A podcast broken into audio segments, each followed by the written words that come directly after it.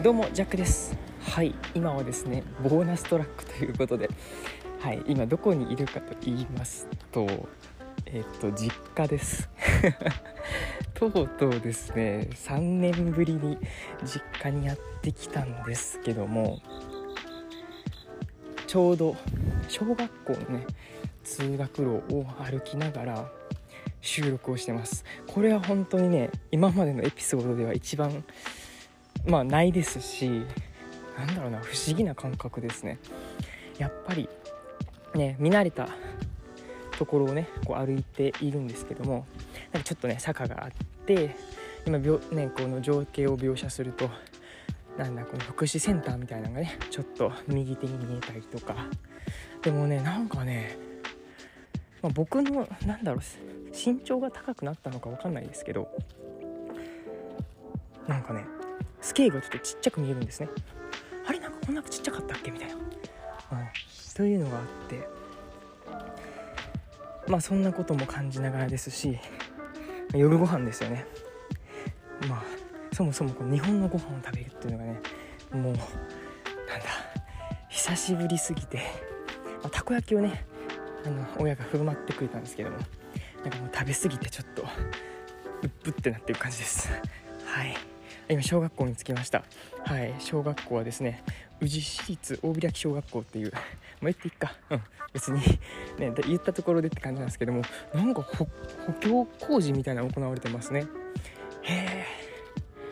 そんな時代になったんかっていうとこですよね。ほんまに。どっから話したらいいかな。まずやっぱり飛行機でコペンハーゲンからインドに向かってそしてインドから東京に向かったわけなんですけども。あどうしよう。この話を本編でしようか。じゃあ今のねはい近況を話したところなんですけども。では帰国に至るまでどんなことがあってそして今どういう状況にいるのかみたいなところをお話しできたらなというふうに思ってます。それでは本編スタートです。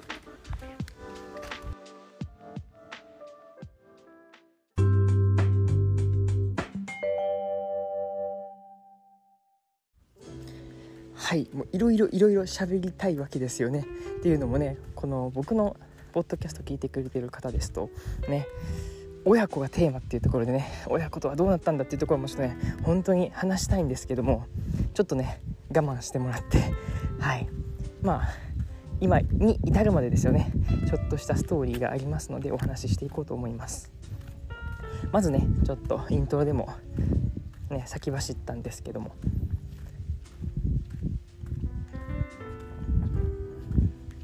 まあ、コペンハーゲンからですねインドに片道8時間。そしてインドでトランジットなので134時間ぐらいかなインドにいてそしてインドから東京にこれも8時間ぐらいかな。だから計ね、まあ、2日ぐらいはかけて帰ったわけなんですけどもまあとてもね良かったのがですよ。あのインドカレーが食べれたんですね。うん、っていうのもトランジットが13時間あってあじゃあインドにねそうやって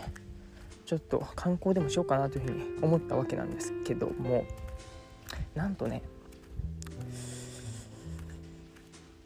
インドにねちょっと出れないっていうことが分かりましてなんか観光ビザがいるんですよね。で、まあ、調べたところ、はい、観光ビザ。まあ飛ぶのに即席で1時間とかかかるわけなんですけどもまあそこからあのなんかワインなんやかんやする。なんかちょっとややこしそうだなっていう部分と。まあね直感的に一旦今日はゆっくりしようっていうのとねあのオンラインでの仕事があったのでまあそれをねちょっとやっていました。でじゃあどこでそのカレーを食べたのかっていうと機内食でねもう基本夜ご飯がカレーっていうので。もう日本のカレーじゃなくってインドカレーですね、うん、なんかほうれん草のなんかマサラっていうんですか？なんかカレーっぽいことマサラっていうんですけども。ね。ほうれん草のマサラとあとはなんかのマサラ。えっとねあれなんだっけな。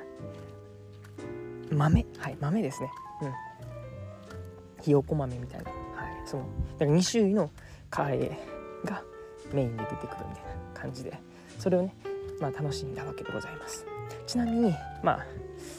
コペンハーゲンドイドイツじゃないコペンハーゲンからインドそしてインドから日本だから計2回ね飛行機に乗ってるんですけどもどちらも機内食はカレーでございました。なので、まあ、美味しいっていうふうに最初めっちゃ食べたんですけどね。またカレーかとか思いながら食べたりしておりました、うん、はいそんなところからですよね、まあ、インド生活を経て日本に帰ってきたわけでございます。はい。うわ懐かしい。今現在ですね。僕の中学校にはい。歩いているわけです。もう真っ暗で何も見えないんですけども。もうちょうどこの通学道をね歩いているって感じです。なんかねショートカットできる道があるんですけどもちょっと暗いしなんか蚊に噛まれたら嫌やなっていう部分もあって。はい。ちょっと遠くからは来たんですけども やっぱ近いですね。やしちょっとちっちゃく見えますね。うん。どうなんだろう。僕は身長が伸びたのか分かんないですけども、まあ、3年も経てばねその感覚も分かんないよねっていうところですよね。はい。そしてね、まあ、通学道の坂をねガーッと下がってえっとあとは高校があるんですよね。まあ僕が通ってた高校じゃないんですけどもあの立命館宇治というね立宇治っていうふうに言ってるんですけどもまあそこがね、まあ、結構綺麗なとこですし一回英検かなで入ったぐらいでしかないんですけども、まあ、その辺までも行こうかなというふうに思ってます。ちょっとこれ蚊に噛まれてんじゃね？大丈夫？まあいいや。まあまあまあ蚊に噛まれてたらそれはそれでっていうことでございましてはいそんなちょっとブレイクタイムを経てですけどもどっから話したっけ？はいで日本に到着しました。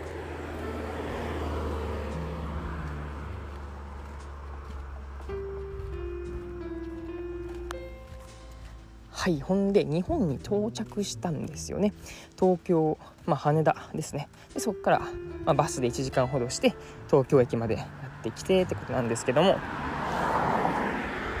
まあ、僕の作戦としてはまあ、東京駅まで行ってそこから新幹線で京都に帰るっていうことだったんですけどもまさかのたまたまですね。はい僕のねなんか友人がメッセージを送ってくれててなんかそういえばこの日帰んねんけどお前空いてるかみたいな話をしたらね空いてるでみたいなことをね言ってくれたんで本当に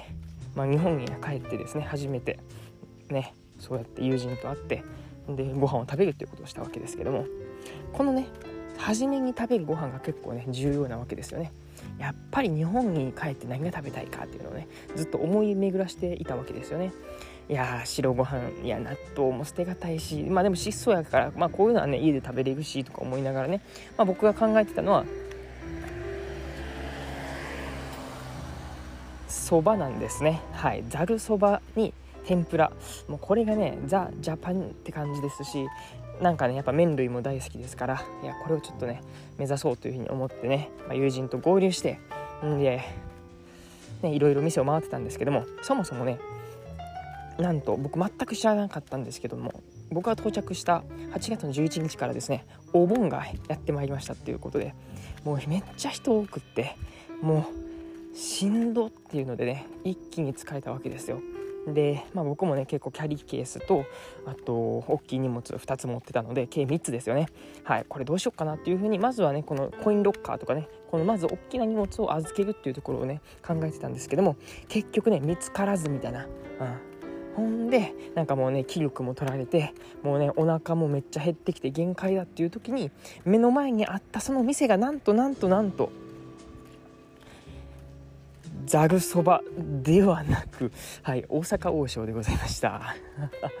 全然ね、うん、東京ではないっていうしかも全然ね和風なのかっていうとそうじゃないと思うんですけども。いやでもねやっぱり美味しいなっていうことで餃子と、はい、四川麻婆豆腐をねいただきました、はい。まあ、そんな感じで、まあ、東京を経てあ、まあ、友人とねバイバイしてそして新幹線のチケットを買ってそして新幹線でねあの京都まで向かったわけでございます。はい。ちょっと長いな。今日はちょっと長めだと思いますけども、まあ、そんな感じで